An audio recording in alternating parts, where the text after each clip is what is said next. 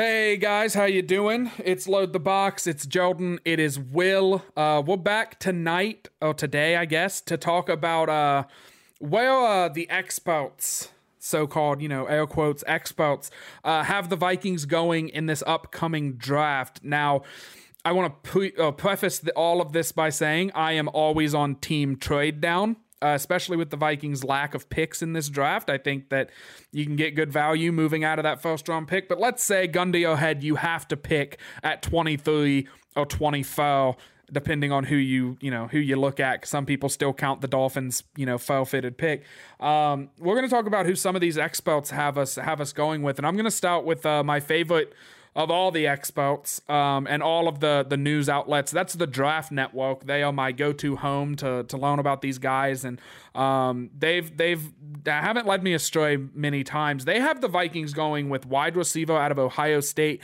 Jackson Smith-Njigba. Um, Will, I'll let you talk about you know what uh, kind of a player he is, and would you make that pick if you were the you know if you were Kwesi? Yeah, it's this is an exciting one for me because um, watching him in the 20 I guess it would have been calendar year 2022 Rose Bowl. I'm not sure if you remember that game against Utah. I do. It was a wild like 60 to 50 type game. Um, Ohio State came back from a big deficit. I, am not an Ohio State fan by any stretch, but watching Smith-Njigba put on a show in that game, I think put his name on the national spotlight. And I do think that, and we'll, we'll talk about this a lot more next week with Vikings uh, trade and free agent wide receiver targets. But I am a big proponent of the Vikings going and getting another wide receiver. I'm not so convinced that it should be in the draft, however. Um, I'm not against the idea, but I think something that I really want to see the Vikings get is a deep threat and I want to see someone who has just high level explosion. And I think something that Njigba, I think, I mean, he, he had the ability to go over the top at Ohio State for sure, but I think something, it almost feels like he might be just Justin Jefferson light in his ability to run routes, hands catch, those kind of things. So um, that might be where I hesitate a little bit. I know Zay Flowers is one that some other people have projected the Vikings going to get. Yes. I've also seen some uh, Percy Harvin comparisons with that guy, and yeah. so that could be interesting, an interesting, exciting. He's, he's definitely got grab. that like just that quick twitchiness. This is Zay Flowers. Zay Flowers excites yeah. me like from a. Uh, who do I think will have the longer highlight reel? Maybe I think it might be Zay Flowers because sure. he he seems electric. But I, I really like that you said Jackson Smith-Njigba reminds you of like Justin Jefferson light because that's exactly what I was gonna say. Was what does this you know draft report sound like? Uh, you know, not elite probably should play in the slot. Like, oh, not an elite speed guy, should probably play in the slot, makes a lot of hand catches, pretty good route runner. We don't know about his ability to like go over the top and win contested catch. Like, it's spooky almost how much it reminds me of Justin Jefferson. And I did not like Justin Jefferson as a prospect. And I don't because I didn't like Jefferson and he toned into Justin Jefferson, I am now like I don't like Jackson Smith-Njigba, but I need I feel like I should hop on the train. Yeah so I'm not incorrect about him like I was with Jefferson because I was very wrong about Justin Jefferson. But well, it's um, also just it's hard to pinpoint because especially with Njigba, he only had really one full season, and so. Yep. To look at, I mean, it's kind of like Kyler Murray. He had, I guess, maybe a couple of seasons, but these guys who are just they explode for a season, but then there's kind of just injuries or whatever, transfer yep. or whatever. And so I mean, it's like a lot of things in the draft. You're you're making an educated guess, and I mean, if just really quick, and then we can go to other positions, other players. But if you could pick one, Flowers or Smith-Njigba, who would you rather have? I, I would I would pick Flowers because I think that we have the we have Justin Jefferson, and I, I think yeah. Njigba might have that upside, maybe, but I, I think Flowers sure. just would bring a different element that isn't currently on this yeah. offense. KJ Osborne isn't going to do anything that Zay Flowers can do in terms of how yeah. quick and just it yep. really is twitchiness. But um, there's one guy who I would be remiss if I didn't talk about. I'm going to skip around on our list that we have here. Um, I, don't know if this guy will be here for the Vikings to take. Um, but CBS Sports, they actually had two of their experts whose names I did not write down. Um, they had them both do a mock draft, and they both had the Vikings going defensive tackle. One of them was Keion White, who was out of Georgia Tech, and the other one was Calijah Kancey out of Pitt. I don't know a ton about Keion White. He's not somebody that I've seen going in the first round a lot. Calijah Kancey, however, kind of caught my eye whenever I think Mel Kiper had him going inside of the top 10. The guy's a physical, like, he's a freak. He lives in backfields. I hate to make, he, he went to Pitt, so I hate to say, like, oh, Aaron Donald. But, like, my God, he's a little bit smaller, a little bit undersized. He just manhandles people. He rushes the passer at an insane rate if Calijah Kancey is there at 23, there's a 0% chance I would trade my drive. I would trade a pick and not take him. I, I, would take him at 23 and I would try and trade next year's draft capital to move up and take more guys this year. I, I want Calijah Kancey to be a Viking so bad. What do you think a John Randle could do on this Vikings defense, especially now with Brian Flores? And do you think it would be a mistake to not go with a defensive back in this spot? You you kind of put the words in my mouth because the two positions that I think the Vikings really should go after in the draft are cornerback and defensive tackle. Um, you know, you can make an argument for safety, you can make an argument for linebacker. I prefer the Vikings to hang on to their current safeties, Lewis Cine, Harrison Smith, Josh Metellus, have those three guys kind of be their safeties. Um, see what Cam Bynum can do in the slot, quite frankly. I don't want to see him at safety anymore. But um, I want the Vikings to go get, get a veteran to play linebacker alongside Brian Asamoah, and I want them to improve at defensive tackle and cornerback yeah. in the draft. And so I think, I mean, you look at all these teams that are are still going: the Eagles, the Chiefs. I mean, obviously those two that are in the Super Bowl. They have big-bodied, physical, aggressive defensive tackles that can throw people, like you're saying. Um, the Vikings need to have somebody who can put interior pr- pressure on the quarterback and just swallow up run games. Um, it's not really something we've had probably since Pat Williams, quite frankly. Yeah. And it hurts. It hurts the defense without that sort of interior presence. So I'm with you. I think getting someone of that caliber at that point in the draft would be a steal. You go for it um, and you see what you have because they they can't continue to operate with these sort of bargain bin grabs at defensive tackle.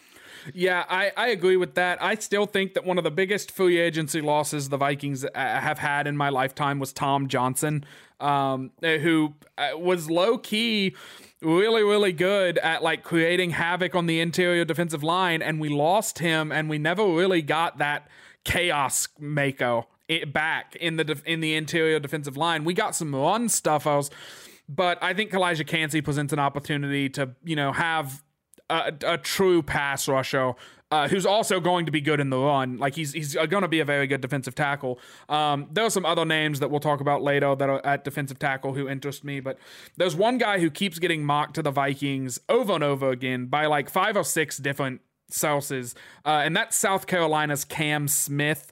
Uh, yep. He's a defensive back, and especially especially after the Brian Flores hiring Cam Smith is he looks more and more like a Minnesota Viking every time I watch his tape because he is just physical at the line. He is kind of mean. He he plays. I heard somebody compare him. They said he'll follow you through the tunnel into the bathroom. Um, he he's just he's just mean. He's he's got a mean streak to him, and I think that that's what Brian Flores' defense calls for. Um, another guy who I'll throw in here really quickly is uh Kelee Ringo or Kelee Ringo. I'm not quite sure. I've heard it pronounced both ways. Uh, he was a defensive back out of Georgia. Had a lot of draft hype to be like a top ten guy going into the season.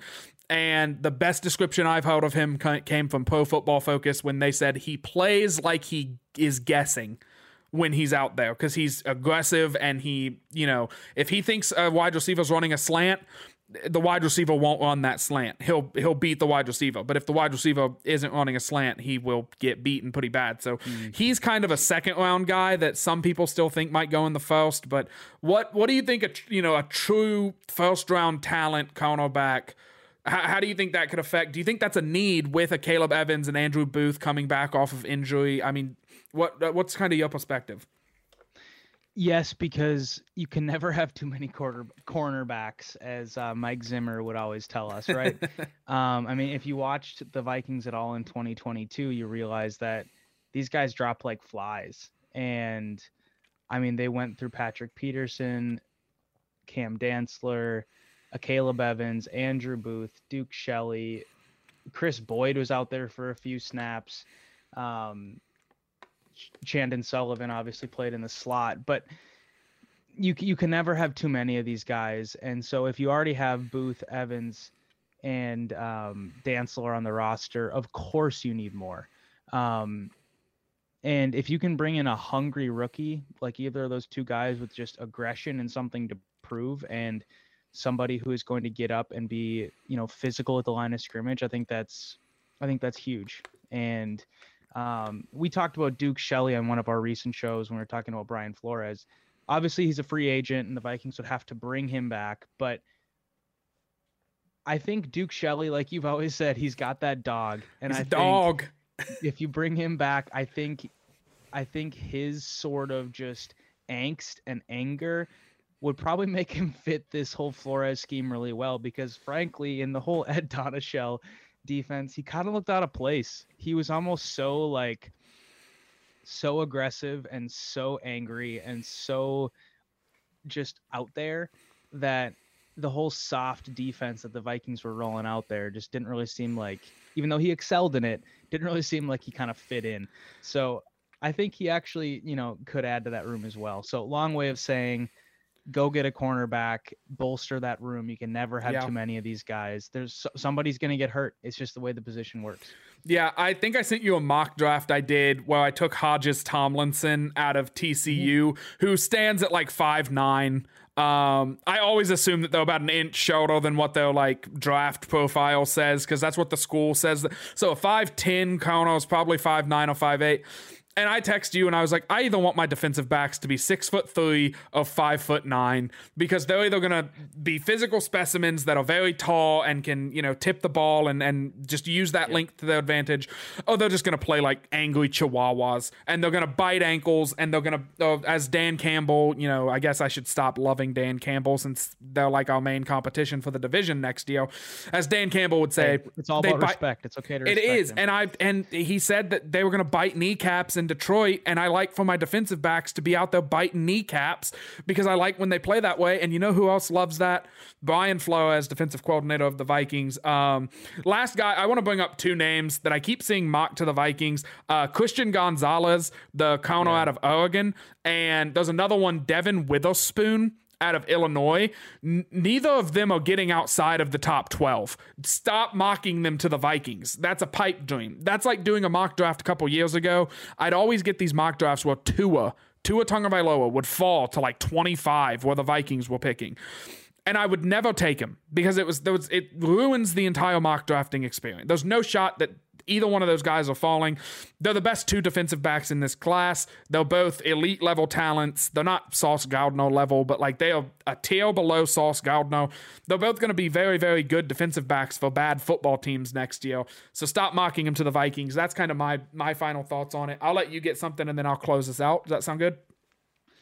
Yeah, yeah. Um, I, I, I honestly want to. My final thought. I'm going to let it just be a question what do you think about? I already kind of gave my thoughts on this, but what do you think about getting a safety?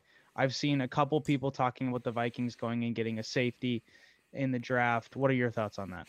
I don't like it. I why? Why are we doing that? We have Harrison Smith, and I get he's getting old, but you drafted uh, Lewis Cine uh, last season with the last pick of the first round. He has to he has to play this year and you have to roll him out. And if he's bad, then you have to own up to. We made a mistake, yeah. and if he doesn't play next season, it's because he's not good, and it's because they yeah. they don't like what they see from him in practice. So, I don't think safety is a position. I mean, look, once you get into like the fifth round, uh, take the best guy that you can. Just try and get a sure. stud in the making. Excuse me, but in the first three or four rounds, I have no interest in taking a safety. I think that Bynum is a solid enough safety. If Bynum, or Metellus, uh, you know, Cine and Smith, if that's our safety room in 2023, I feel like that's the strength of the defense. uh, just because I think that Cine is going to be good. I think that Smith is still good, and I, and I think Metellus is a really quality backup. So um, I don't think safety is something that I would be targeting super heavily uh, going into this draft. But um, are you good if I get if I close this out? Yeah, I mean, hey, let me try the sponsors this time. So, uh, oh yeah, you know, this, this is this is my first time doing this, everybody. So, Here we go. You know, cut me cut me some slack. Um, you know, check out VikingsTerritory.com. Read my blog, the Bad Loser blog. Um, I just wrote a piece about Kirk Cousins and a contract extension. Super spicy. Go look oh it boy. up. Um, like I said, VikingsTerritory.com, PurplePTSD.com. Always shop Unified Athletic Wear.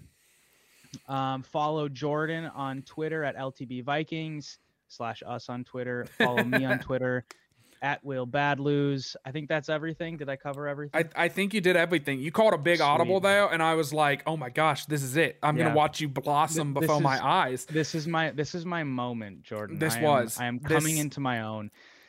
It was beautiful. It was it was Anyway. it was a sight to see, and this is why last week I gave you a uh, a little trophy that I that I made. Uh, you know, giving Yes. you an award for like best broadcast or whatever. But That was, um, that was a yeah, big moment for me.